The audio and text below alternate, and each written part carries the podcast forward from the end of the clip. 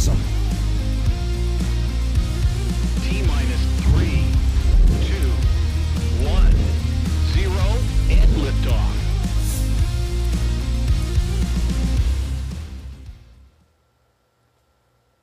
Hello, hello, hello.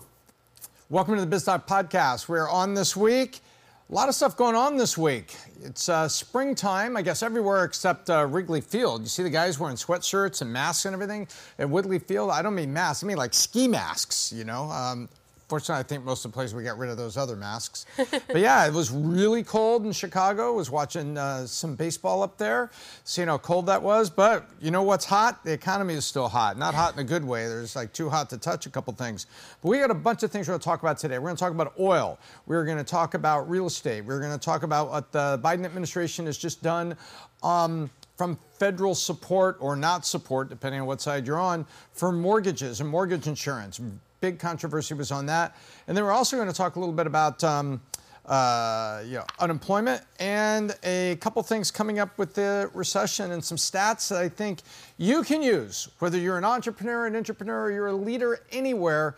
I think some of this is you're going to be very applicable for you to use. As usual, we are here with Kellyanne, the Swiss Army knife, pulling up charts, running clips, watching the chat, all while I talk. So, good morning. Good morning. How are you? How are you doing? Very well. Getting how's, how's April so far? Really good. Uh, getting ready for SLS this week, the Sales Leadership Summit with Valuetainment. Right. Valuetainment Sales Leadership Summit, one of the three big conferences that are done during the year for entrepreneurs, entrepreneurs, people running businesses, maybe somebody just like you or a leader on your team.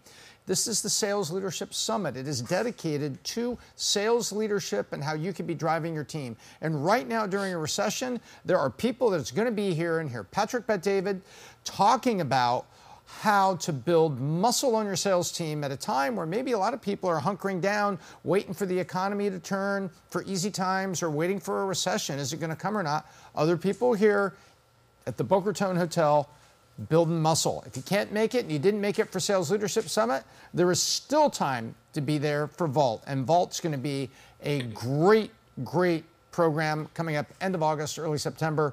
You can read all about that, and that's where there's sales leadership, management, and more, and a list of speakers that will be insane. That I can't even tell you. You got to wait till they're announced, but it will be insane. So if you didn't make it for Sales Leadership Summit, make it to Vault.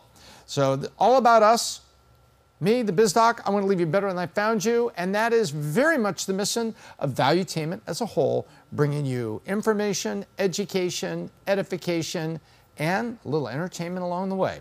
So let's start. Um, so it was very interesting this week.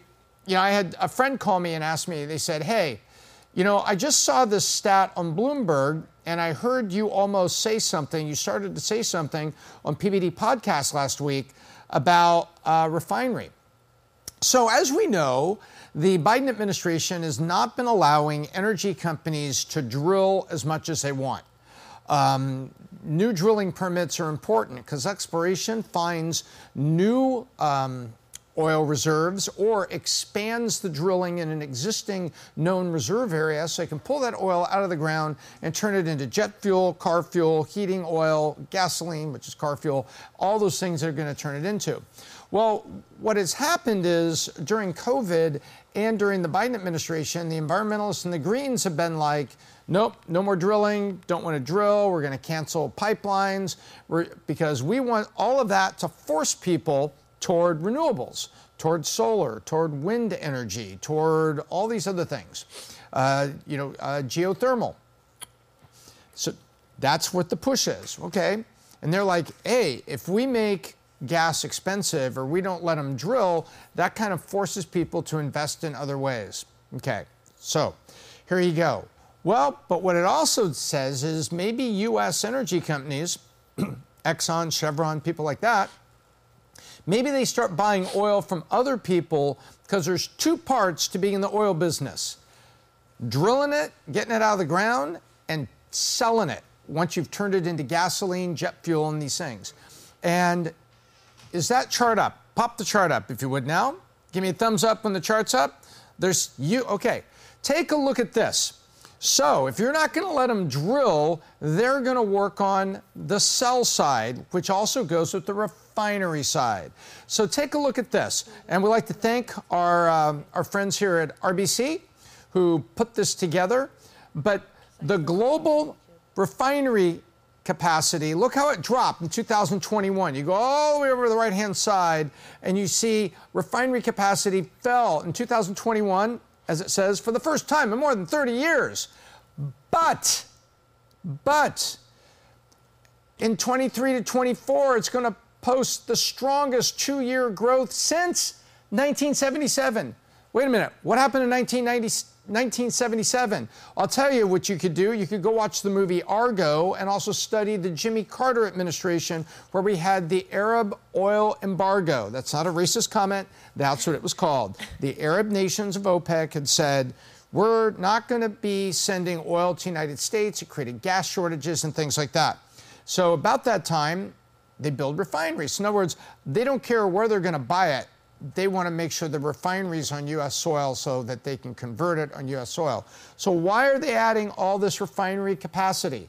Because they are looking at it from two sides. If I can't drill, I'm going to refine and I'll buy it from Venezuela, I'll buy it from other places, but that's what I'm going to do, and then they're going to refine it here. So as long as I can get the oil here, you know, whether it comes from North Dakota, they got shale oil here. We have West Texas Intermediate. We have Gulf of Mexico. We have some in Alaska. We had a lot of oil in the United States, and we could be independent if we wanted to drill.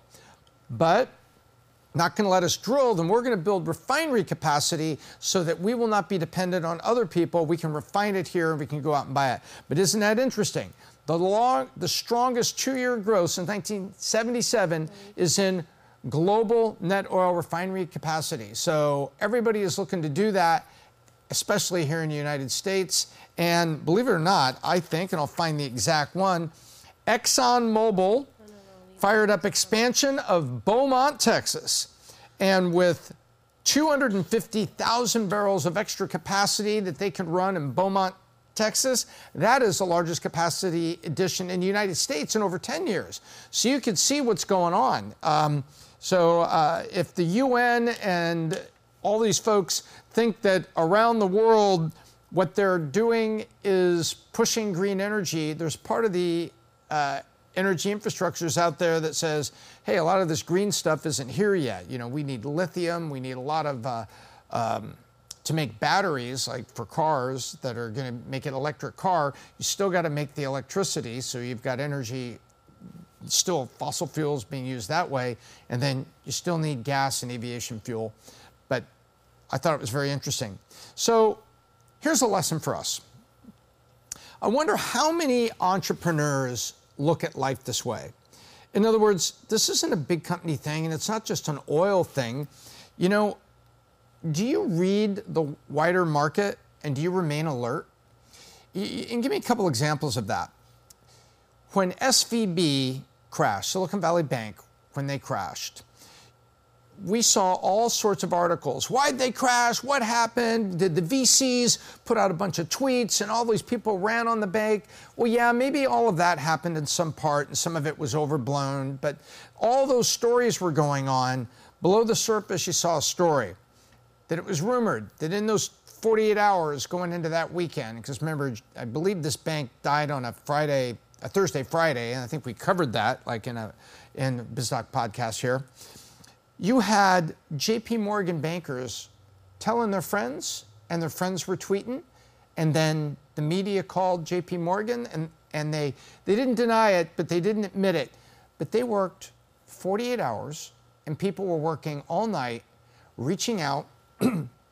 to small companies funded by venture capital that had just lost their bank and said, hey, you need to make payroll. I can get your payroll account set up and I can get it connected to Paychex, ADP, whoever you're using, and I can get you going.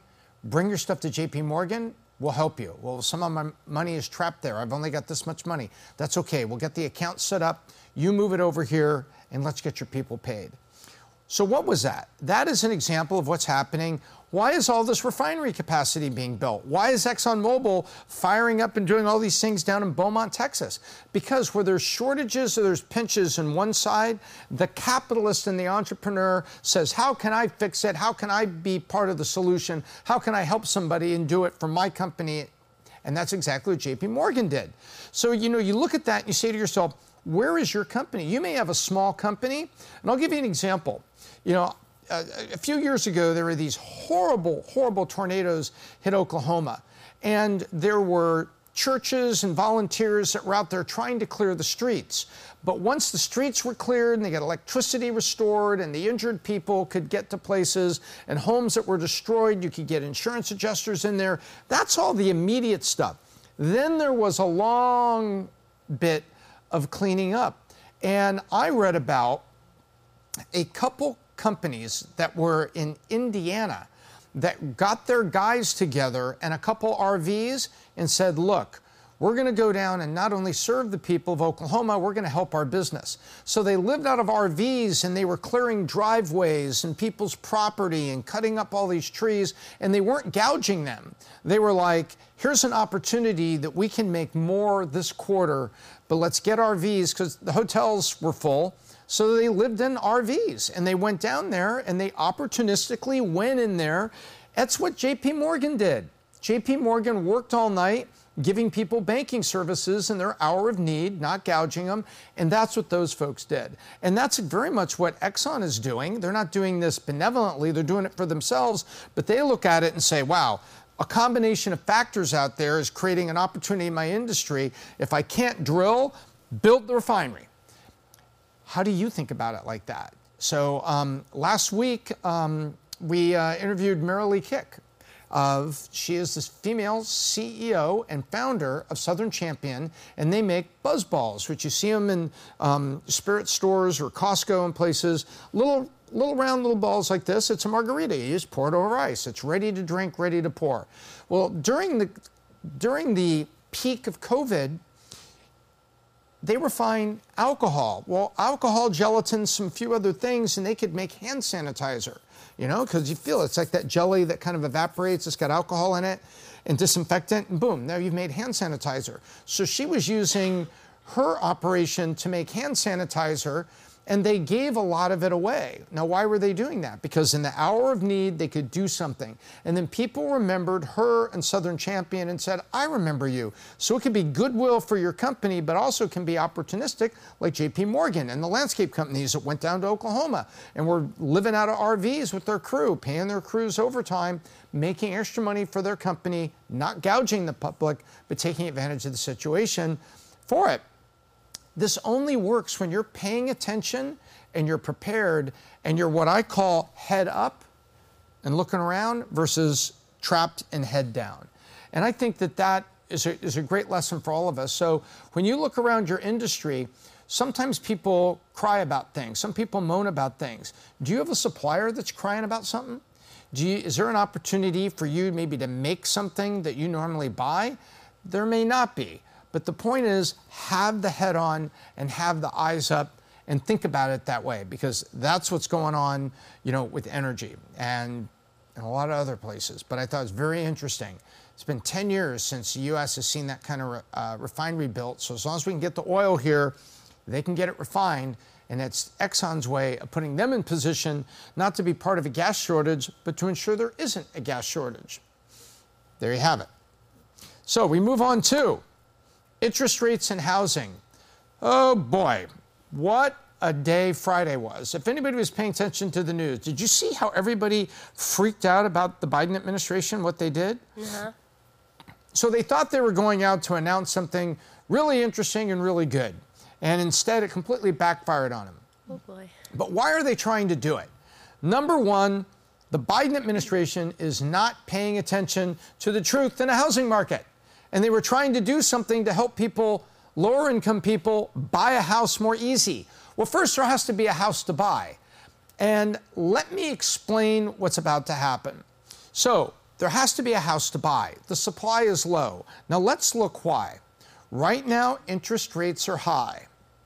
And with interest rates being higher than they were, you have people are not willing to put their house on the market. Even if you're going to downsize, if you're selling this house with a two and a half, three percent mortgage, now you're going to go to a six percent, maybe six and a half percent mortgage right now. And what are the mortgage rates right now? You can look that up real quick. I think we were 6.375 for a 30 year fix for people with good credit right about now. So if you've got one of those mortgage opportunities in front of you, here it is, hang on, 300,000, actually 30 year fixed is ticked up. I'm showing um, 700 credit. Move that up to um, 750, up one level, 740. Okay, just 697. So it's actually up a little bit. Right now, interest rates on a mortgage on a 30 year fix with 20% down is 7%. And I'm looking at this. Are they able to see this right now? They can. We can. Okay, you can see what's on the screen right now. If you're driving in your car, we are looking at the average rates that are pulled through the industry by Google. We're looking at a 20% down payment on a 30-year fix for a good consumer with 740 credit. It's 7%. 6.97. So why do I want to sell, me and the BizDoc Babe, why would we want to sell a house with a 3.5% mortgage and go get one with a 7% mortgage? Why would we do that? So we don't put it out. That's a supply problem. Now let's go back and get ready for the other chart.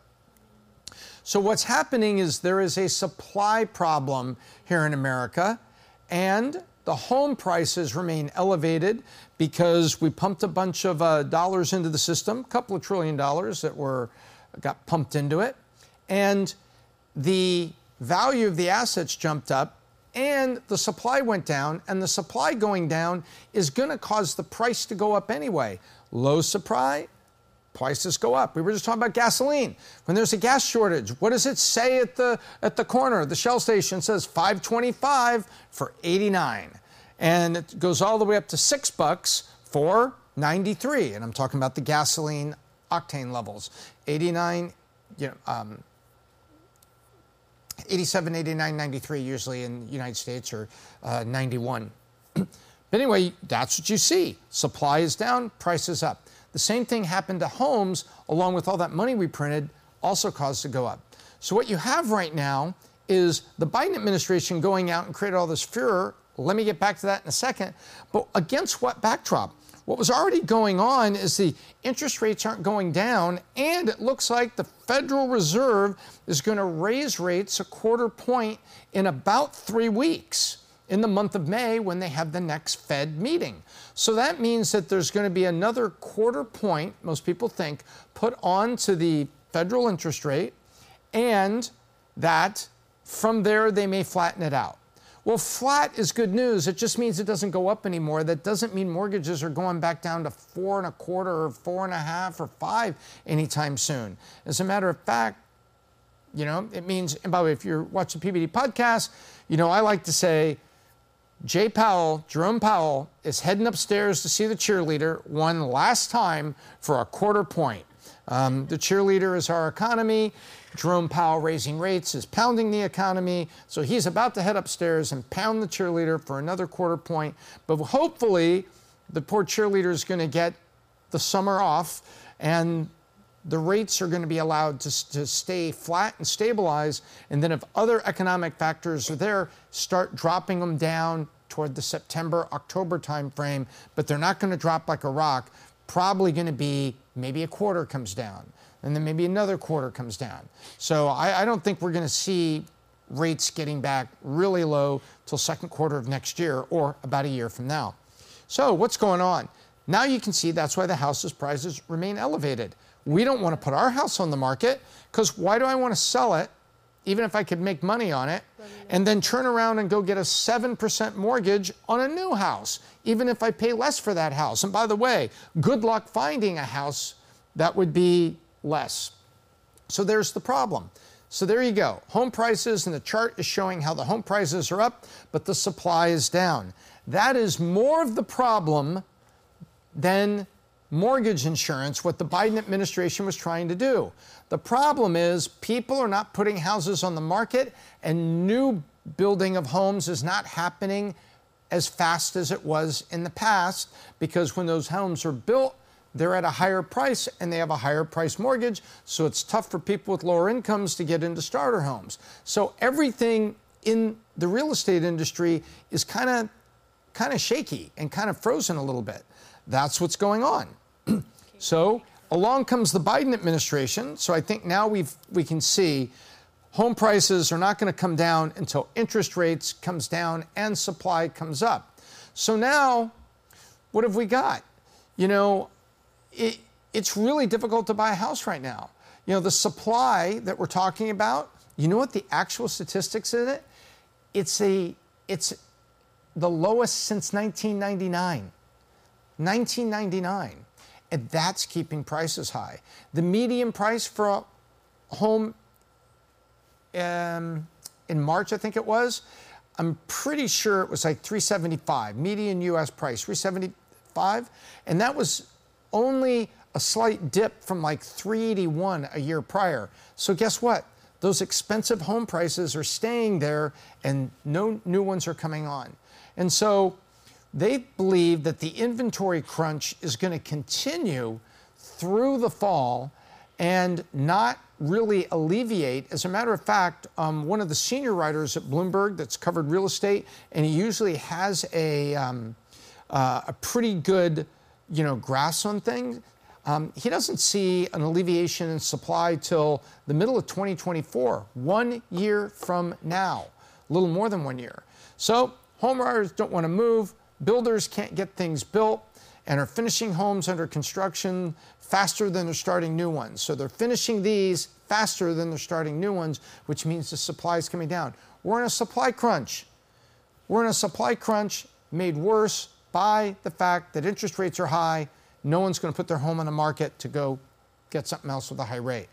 Meanwhile, the Biden administration jumps in to say, us to the rescue. So, to say all this, it doesn't mean nothing is happening in the home market.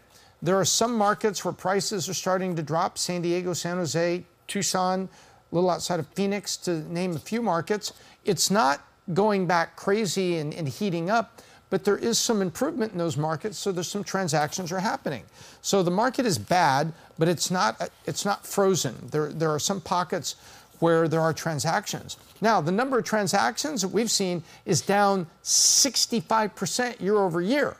So for every 100 attraction, uh, transactions happening a little over a year ago, now there's 30 to 35. So there is, right? So there is a pulse, but it's really faint. So here comes the Biden. So you may have seen the um, what went on. It was kind of crazy. so the Biden administration announces that they have a thing, and there's um, federal Federal Housing Finance Agency, the FHFA, they are responsible for, you know, uh, programs that the federal government puts together that helps people get loans. There's FHA loans and a, a variety of things like that. And what they've said is they are going to normally the um, new home buyers with average credit they have to pay a thing called mortgage insurance. And they are going to reduce the cost of their mortgage insurance on maybe a $400,000 house by about 60 bucks a month or about 800 bucks for a year. Everybody said, okay, that's interesting. But then they said they were doing it based on FICO credit scores, and that's the credit score that runs from 550 for really average to 801 or whatever it is for just about perfect. And they're saying, well, if you've got a credit score that is somewhat low, then we're going to allow you to save this $800 a year on the mortgage insurance. Now that's 60 bucks a month that could be meaningful to people. But they added that, but we're going to, uh, things are going to raise a little bit for the folks that have good credit. And that's where we saw this whole brouhaha just explode.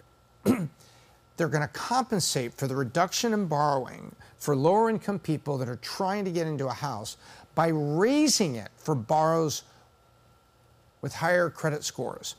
Newsweek put this out in more stark terms, and they said, well, the people with the higher credit scores tend to be white. And I'm going to show you where Newsweek got that wrong. They tried to make this, well, blacks and Hispanics will have this, whites with the higher scores will have this. So I'm going to go into say why making this a racial discussion, how wrong that was, because it wasn't just Newsweek, that was floating around, and the media was kind of playing the race card a little bit th- with this as well. What it really comes down to is I don't care what color you are, the government's going to give a discount to people low, with lower credit, and they're going to raise the price for people with higher credit. So it doesn't matter what color you are. If you're, you're, this is not fair. This is the way they're doing it. It's like, really? The argument was, well, when you pay taxes, you pay for welfare programs. Yeah, well, I also pay for national parks, and I pay for battleships, and I pay for the, the army, and I pay for government services that are out there. So don't tell me that this is apples to apples. This is not like you're taking tax money to do it. You are raising the price on people with higher credit scores, and you are lowering the price people lower credit scores. And so, and you're doing it in a very unfair way. And that is why everything exploded. So I don't have any solution for you other than to say, you know what? You have to be the master of your own destiny in this world. And as entrepreneurs and people that are that are out there that are um, working hard and are pushing and are, you know, building up their credit the way they should be. Suddenly, now when it's time to buy a house, the federal government's going to charge you more for something. Really? that just seems so discriminatory, unfair. By the way, by the way, if a company did that, you'd have the Department of Commerce saying you're you are practicing discriminate price discrimination. That's wrong. You know, you can't do that. And so sort of interesting that the government's getting away with it doing it this way. But you have to be the master of, of your own destiny. You have to put yourself in a position that you don't have to rely on a government program to give you a discount or be charged for something. You know, it, this is not helping the middle class buy homes because this part of the middle class with a better credit score has to pay more than this part of the middle class that doesn't have it. That's not to say that the government shouldn't try to help people along the way. And since if we know anything about FHA and things, there's a lot of government programs tied to homeownership that make it happy. But it's, I think this is just a um, really a, a weekend news cycle that's not going to stop that I don't think the uh, Biden administration wanted. As a matter of fact, Obama's housing chief over the weekend made the rounds on a couple of the news shows, and he actually was slamming the, uh, the fact that it happened. So, you know what? The problem is supply and interest rates. People giving them a lower cost of mortgage insurance doesn't change the interest rate and doesn't magically make a bunch more houses appear. Now, remember I said it was sort of price discrimination and how wrong-headed it was for some in the media to make this about race or culture or, or, or, or um, you know, your, your origin? Pull up that chart for me, Kellyanne, and let's take a look at the median income of Americans. Give me a thumbs up when they can see it. All right, I'm looking at a chart right now that shows the median household income in the United States by ethnic groups. And this comes out of the US Census Bureau on a study that was completed in 2015. So this goes back about, you know, almost 10 years. However, it still is alive and well today, and after the next census, it's going to be updated. But you know what the highest median income in the US, if you want to turn this into a discussion about ethnicity and race? Indian Americans, as in India, as in Chennai, Hyderabad, people from those cities coming to the United States, their median income, $100,500. The average for everyone, all citizens, 56,200. You know who was second? Filipino Americans. And I know something about this because California, Oxnard, California, and South City, it's called, South San Francisco, tremendous, thriving Filipino communities. 83,000 median household income. Next, Taiwanese. you know, the people that are living under the threat of being invaded by China at some point? 82,000. Um, this chart is going to be up here. You can go clip it, tweet it. I tweeted it this morning. But if you're listening in the car, I'll now run down the list some more. Sri Lanka, off the coast, island off the coast of India, 74,600. Japanese Americans, 72,000. Malaysian Americans, 70,000. Chinese Americans, 69,000. Pakistani Americans, 66,000. General white Caucasians, 60,000. Korean Americans, 59,000. Indonesian Americans, 57,000. Dead average, as I shared, 56,200. That's the average for everybody in the US. Bangladesh, Bangladeshis, 50,000. Nepal, 43,000. Hispanic, Hispanic Americans, 43,000. African Americans, 35,000. So this is not to say that there's not work to be done, but if you're going to make this an ethnic discussion, you know, about, oh, you're, you're helping, you're, you're, you're the white people are paying for it and the, the blacks and the Hispanics are benefiting from it. That was so wrong-headed of the media to say that because the richness of the tapestry of America and the citizenships are here that if you are from India and Asia, they tend to, to be really driven in terms of work ethic and entrepreneurship and small business oriented. The areas I mentioned, Oxnard, California, and South City, San Francisco, it is not just a thriving community, it's a thriving community of small business owners with an average family household income of $83,000 a year, Filipinos, against an average of right around for the United States of 56,000. So I found that. I thought I would add it to this. And by the way, we're going to see this republished very shortly after they finish the studies from the more recent census. So I, I just thought that this was something really important to talk about and really important to kind of get into a little bit here because I'm going to go back and get into it with our government as I talk about taxes in a second. But um, if you want to see that chart, go look at, at Tom Ellsworth. That's my Twitter handle. Go find it in there. I tweeted that chart this morning. And so, as the BizDoc likes to say, words talk, numbers scream. And in this case, the numbers are screaming, and the Biden administration's wrong-headed move on what it's doing on mortgages, penalizing people with higher um, uh, credit scores versus giving benefit to people with lower credit scores, they are penalizing all the people you just up. They're penalizing Filipino Americans, Chinese Americans, Taiwanese Americans. May I go on? You can see what's going on.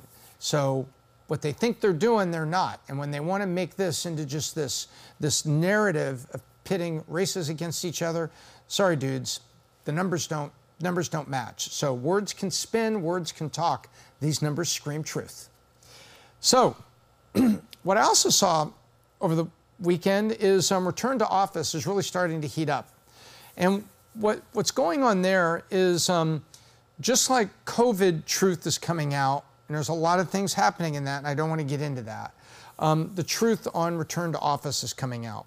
Now, some people have reached out and they texted me on some things, and I'm going to say I wasn't wrong, but I was sure incomplete in what I said there are many professions where you can be an independent expert and you could work remotely. I never said that no one can work remotely and there aren't jobs that may be hard to find, like, like um, you know, actuaries and life insurance. Great actuaries are hard to find, and, but they, they sit with stacks of numbers and do assessments on um, basically the product design of life insurance policies and annuities and things like that. You could have an actuary with, you know, number one, shortage of skills. Number two, sort of an independent think tank that you've, an independent contributor. So something like that would work. What I was talking about, what I said didn't work, is where you try to get teams of people together, you lose teamwork, you lose collaboration, you lose your ability to be seen by people for them to understand that, hey, you've got great interpersonal skills, you could lead a team. Maybe you should be promoted to team lead or even manager. Well, things are starting to come out where people are talking about that, but they're also now talking about the ways where workers, and I hope it's not the value valuetainment audience, but we had something that happened to us at some of our companies, companies that we know about, where workers took advantage of it. Like there's a company that discovered engineers actually were getting paid two jobs and they were working at like half speed for two organization. Don't tell me that the productivity was up. No, they were basically working two jobs until somebody figured it out. And then they tell them either quit that other job and give us a fair day, or is it matter of fact, never never mind, go work for the other job full time, you're fired. That was happening. Well, Clearlink, Clearlink Company CEO James Clark, he said that they ran a study and found out that there were many remote workers in their organizations that didn't open their laptops for a month. He asked the IT team that has security software on there for people like CrowdStrike or Norton or something, where you've got security software in there and remote management software. It's very common. It's not spyware, it's remote management so that they could get your printer working, they could correct something on your laptop, they could update it, they can make sure the antivirus is working. If the company's been under a threat, they can make sure your laptop's not there. So you have remote management software and also can tell has the laptop been open lately? And so he pointed, he said, we had people quietly quit on us. He said, they had one month of the year that they checked and they found out that there were 30 people that didn't even open their laptops. And so Clark goes and he puts this video out there, and then he said something I disagreed with. He said there were people that sold the family a dog in order to rise to expectations at work, and I, I don't think that's right. You know, eh, you know, if you know, selling a pet or creating a hardship at home so you could work 80 hours in the office, that's kind of going the other way. The point is, there's a bunch coming out on this return to work thing that says a lot of people that were working remotely were taking advantage of the system. Where here's an example of a guy that had 30 people, some of them were in important engineering jobs, didn't open their laptop for a month. Well, if, if that was PBD's company or my company, you know what I'd be asking? I'd be saying, hey guys, wait a minute. Whoa, whoa, whoa, whoa, whoa, whoa. Who's managing these people? Was there a Zoom meeting? How the hell did they do Zoom? Are they doing Zoom on their phone, walk around the backyard? Are you, what was going on? How are you not being sure about what these people are doing? So there's also a management thing. And for the CEO to complain about it, let me tell you, dude, the buck does stop with you because the accountability standards you have in your organization that go down to your VPs, your managers, and then the people on the front line, it starts with you. And if a month went by before there was somebody asking, what's going on here? We haven't seen our engineers for a while, and people not even opening it, those are quiet quitters. The truth is, left unsupervised, humans tend to slack off a little bit. We need to be driven. That's why even the highest paid, most gifted athletes in the world benefit from a coach like Bill Belichick or John Wooden, you know, the great coaches that we've had. Phil Jackson, they benefit uh, because without a coach, we all tend to maybe round off the edges a little bit. So I'm seeing a lot of return to office stuff where there are some very good and practical policies for people with with you know precious skills that they are working remote, but not because they say, "Hey, you can't find a bunch of actuaries." So I get to work remote and I can do all these things. No, what they're saying is it's hard to find an actuary. We are here in Houston and you're a great actuary in Denver, and rather than move you here, we can take advantage of, of your expertise and we can do it this way. That's a positive decision. But this uh, return to work stuff, you know, so don't feel bad if you're being tough on your people. It's your company and you need the best and the brightest to come together and to work hard. So, speaking of work, what happens when you work? When you work, you get paid. And once you get paid, then there's taxes. And there's a bunch of stuff coming out right now um, in terms of uh, taxes. Really interesting stuff. And they took a look at what happened last week as people paid their taxes and what they were expecting to come in based on um, the returns. Because remember, a lot of people have sent in the digital return like weeks ago. Last year was last week on the 18th, um, was the deadline. I think it was Tuesday, and they gave us all a couple extra days because um, April 15th fell on a weekend this year. so, very interesting poll. Tax day came and went, and they started asking people. 56 of America said that the amount they pay in taxes is more than my fair share. And that was up from 51% in 2019, just three years ago, people who said, I pay more than my fair share. Now, what's interesting, 66% of people that were surveyed in this, two out of three, felt that the wealthy don't pay their share. I'm about to show you that this is a talking point. And people have heard it long enough. You've heard the phrase, right? You say something to someone enough times and they will start to believe it's true. And that's part of audience manipulation, citizenship manipulation, and it happens. The wealthy don't pay their fair share. We've heard that drum beating. People like Bernie, who says the word billionaires in every speech he gives now. Billionaires, billionaires. By the way, he used to say millionaires and billionaires, then he became a millionaire himself with several houses, and, uh, and his wife and him have a, a net worth between, I guess it's five to six million dollars or more. So he's done okay. As a humble congressman and senator, he's done okay. Wonder how that worked. Wonder, wonder what information he's using trading stocks or something. Anyway, one way or another, he sure profited from a career in public service.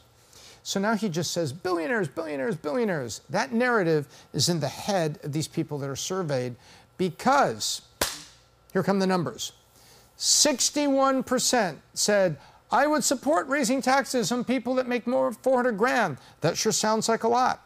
Well, especially if you just heard the average uh, income in America was down, you know, $56,000. But they couldn't say why you support raising it. And they couldn't say, um, you know, um, anything about uh, the rationale for their feelings. It was just, well, they've heard it and that's how they felt. There's the example of how telling them enough times the wealthy don't pay their share is gotten into their head. But what constitutes the fair share? Ready for this? Here we go. According to the IRS, the top 1% of taxpayers, 1.5 million households in America, paid $722 billion in taxes. That was 42% of all the taxes paid. The top 1% paid 42% of all the taxes paid. Okay, you still think you don't tax the wealthy enough? Wow. By contrast, you go to the bottom 90%, of taxpayers, the bottom 90%, they only paid a combined 450 billion in taxes, or just 2.63% of the total.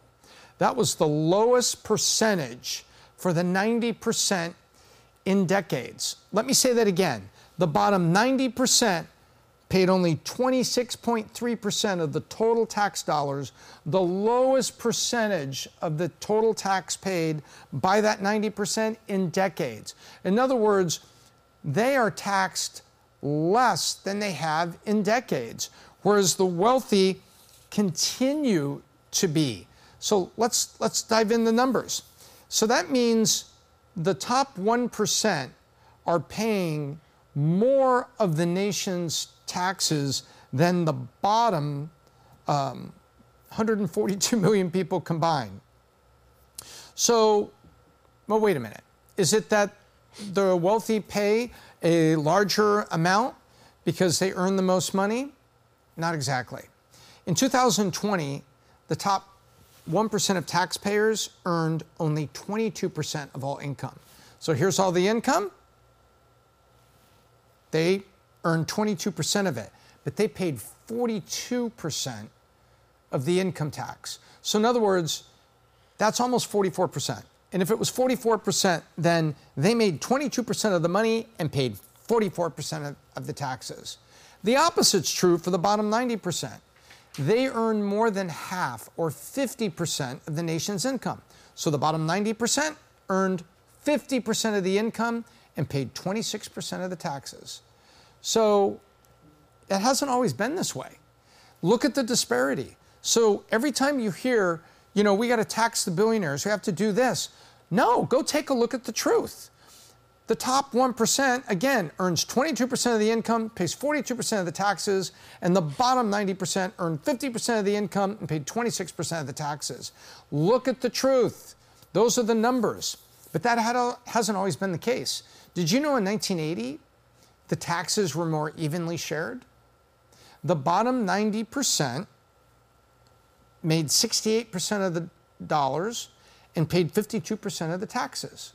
I'll say it again. In 1980, 90% of America earned 68% of the income, paid 52% of the taxes. And the top 1% only earned 9.6% of the nation's income and paid 17% of the taxes. So the taxes are becoming much more progressive.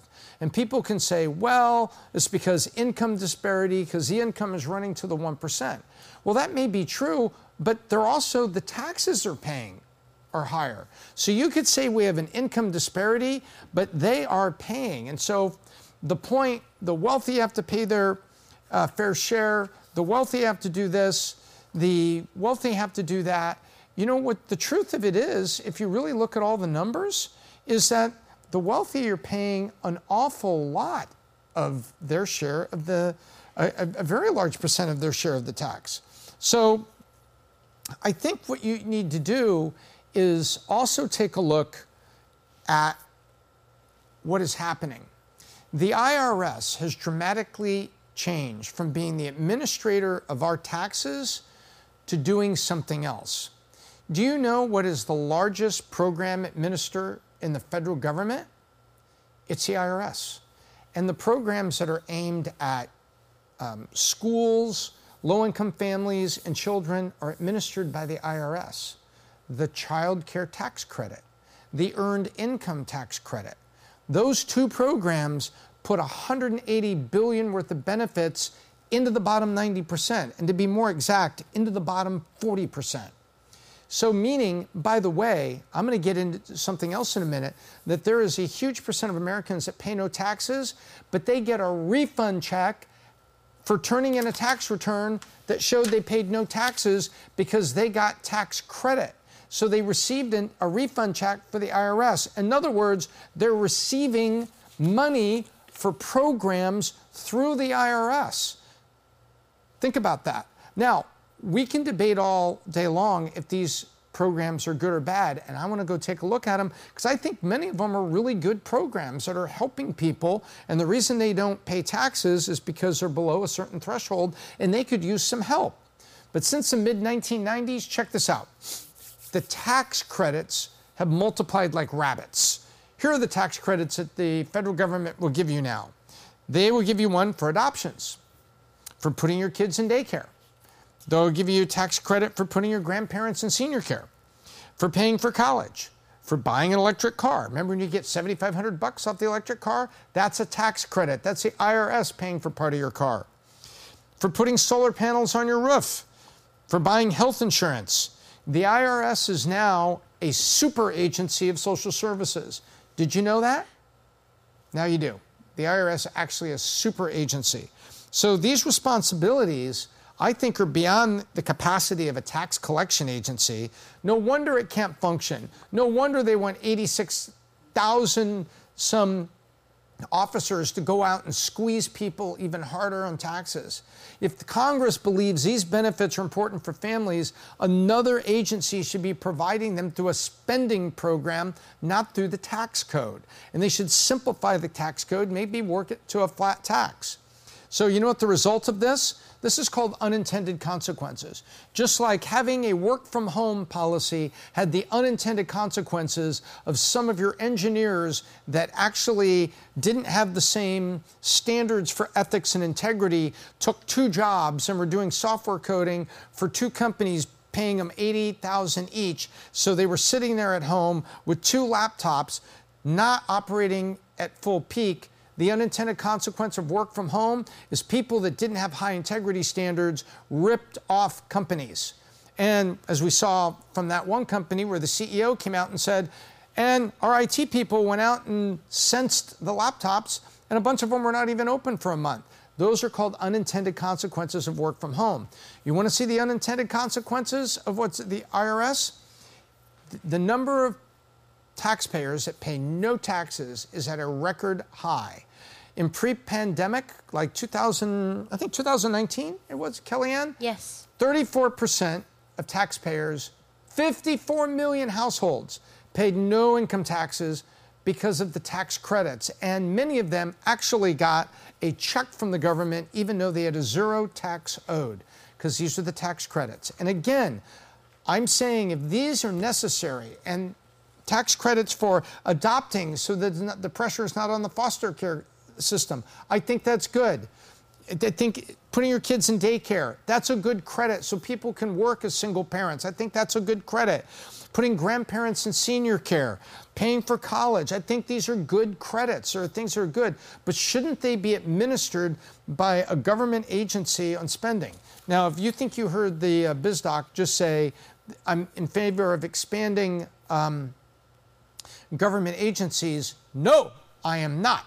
But Health and Human Services, HHS, and um, the, uh, Department of Education, which I think should be abolished in the first place. There are agencies that are out there that, why aren't they providing these? Why are these coming through the tax code? Why don't we simplify the tax code and move these, these credits to programs on a needs based? So the rhetoric of the wealthy don't pay their fair share, guess what? Numbers talk, excuse me, words talk, words spin, numbers scream. And look at the numbers, they're screaming here. The wealthy, there may be an income inequality in this nation that's getting higher, but there certainly is a also is a massive tax burden inequality that's happening. You may say, well, these people can afford it, and that's what it's going to be. Yeah, but they're not getting off scot free and they're not paying no taxes. They're paying the vast majority of the taxes to pay for battleships, national parks, and a lot of other things, such as, oh, putting your kids in daycare. So if they say it enough times and you start believing, tax the wealthy, tax the wealthy, just remember all those entrepreneurs out there that are building companies, and that's where jobs come from. That is the job engine of this nation. And let's look at the truth of what the wealthy are paying, and then let's let's take a look at that and see maybe if there is not some room to kind of calibrate our understanding and share with other people. You may not like it, and you may not like how many billionaires that there are out there, but you can't say that they, uh, they, they, they didn't get there selling drugs. They got their building companies. So I think I got a text here from you. Yeah. It says we have a couple questions. We do. Who do we got? Two of them are kind of the same, so I'm going to put them both together. Okay. Um, uh, Fishing Pete started it. Question Are we well on our way into a recession? If so, how bad or how long will it be? And then Janice from Detroit, Michigan followed up and said she has a small business. Uh, I've heard you talk a lot about the recession today, and I've heard Pat say it before on the podcast that sometimes the recession can be a blessing in disguise. Yep, we talked so about what, that PBD podcast last week. Yep. So, what should I be doing to prepare? Wow. So the first question for the recession: How long is it going to be? Well, um, there are. You could take a bunch of economists, lay them end to end, and they're not going to reach a conclusion on this um, that lines up perfectly. Uh, I think Harry Truman said that. I could take all my economists, lay them end to end, I still wouldn't get a. They still wouldn't reach a conclusion. So I believe that we are stepping into a um, recessionary um, environment right now, and I think we're going to see this. Um, you, you see what's going on with um, unemployment. I tweeted out today, Meta has actually laid off 20. It's Facebook laid off 25% of their workforce. Um, Twitter is a different example. Elon Musk bought Twitter and said that it doesn't take all these people to run a text messaging uh, system at scale on a global basis. And um, they've laid off 80% of the people, laid off or took a package and left Twitter.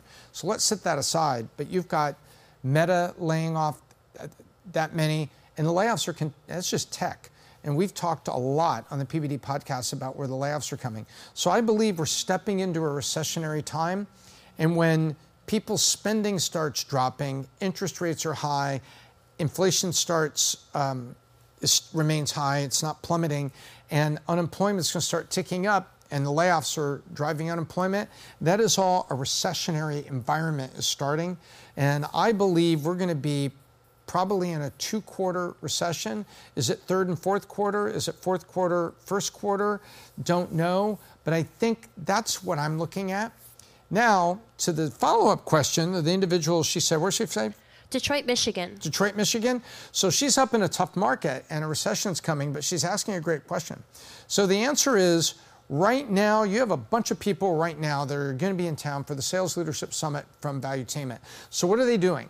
They're investing in training and education. And I think right now, don't go into debt to do it. But if you can afford to take dollars and to invest in training for your sales force or invest a little more in product or step up and try to be opportunistic, you can stick with your customers. So, in other words, you could pull in and stick with your customers and try to write it out and get on the phone with your customers saying, oh, it's tough for us too. Or maybe you could try to drive out look out. So pull in or drive out. And I recommend driving out, but don't do it with debt and foolish decisions. Look for opportunities. Now is the time for look for opportunities. Look for, I hate to say it, look for weaknesses in your competitors. Look for people that maybe aren't serving their folks, and maybe now is the exact time to go win a customer, showing them that in the recession, you're all in this together and you can give them a great product at a great price or a great service at a great price. And I would work on that. I would also take time to educate the whole team through popular um, uh, you know, media. And here's a great source for you. We happen to really like, you know, um, the book, you know, un, un, Unreasonable Hospitality, you know, which is just amazing book talking about putting that little extra into every customer relationship. And I think now is the time to do that. And so I would be looking for opportunities to do that. So don't pull in and hide and, and get into a cycle of only talking to customers or suppliers, say how bad it is. Be the voice that says, when this ends, I'm going to be better. And make that your mantra. Look for the next customer. Read books together with your team to educate yourself think about how you could do something a little bit better, even if you don't have all the budget to do it, and come out on the other side better than you came in. Because if you're in the weight room just lifting weights, you're going to be stronger. You're going to be stronger. So that's a great question. Appreciated it. You have any other questions? Um, um, Matthias Peters uh, said, Hello, Biz. I'm from Sao Paulo, Brazil. Uh, what this recession could look like for emerging markets like South America and Asia. And congrats on the podcast.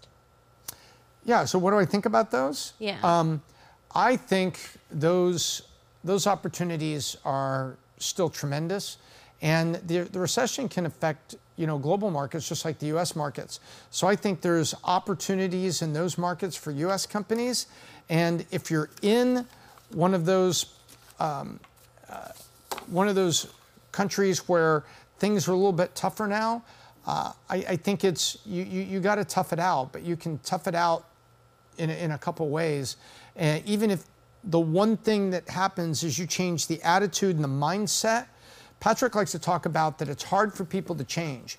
But people can come up and say, hey, I don't recognize you. And it's not because your business, you know, doubled during a recession. That may not be possible, but maybe with inflation, recession, that the attitude that you have in your business, and they say, I don't even recognize you.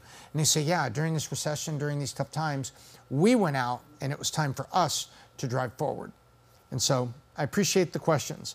And now, again, it's sort of the same answer I, I gave. It's like, don't pull in, push out.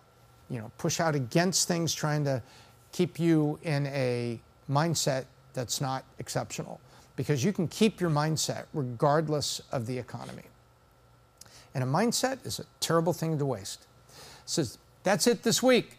Thank you very much for watching the BizDoc podcast. You can, if you watched it live, thank you for being here with us. 11:30 East Coast every Monday morning, 8:30 Pacific time. Those, those are U.S. time zones. This is and available from Spotify and all of the wonderful places that are syndicated through Spotify Anchor. And you find it on your favorite podcast app. So thank you very much. Find me on Twitter, Tom Ellsworth, ask questions. I get to as many as I can. And as I like to say, my name is Tom Ellsworth, the BizDoc, and I hope I left you better than I found you.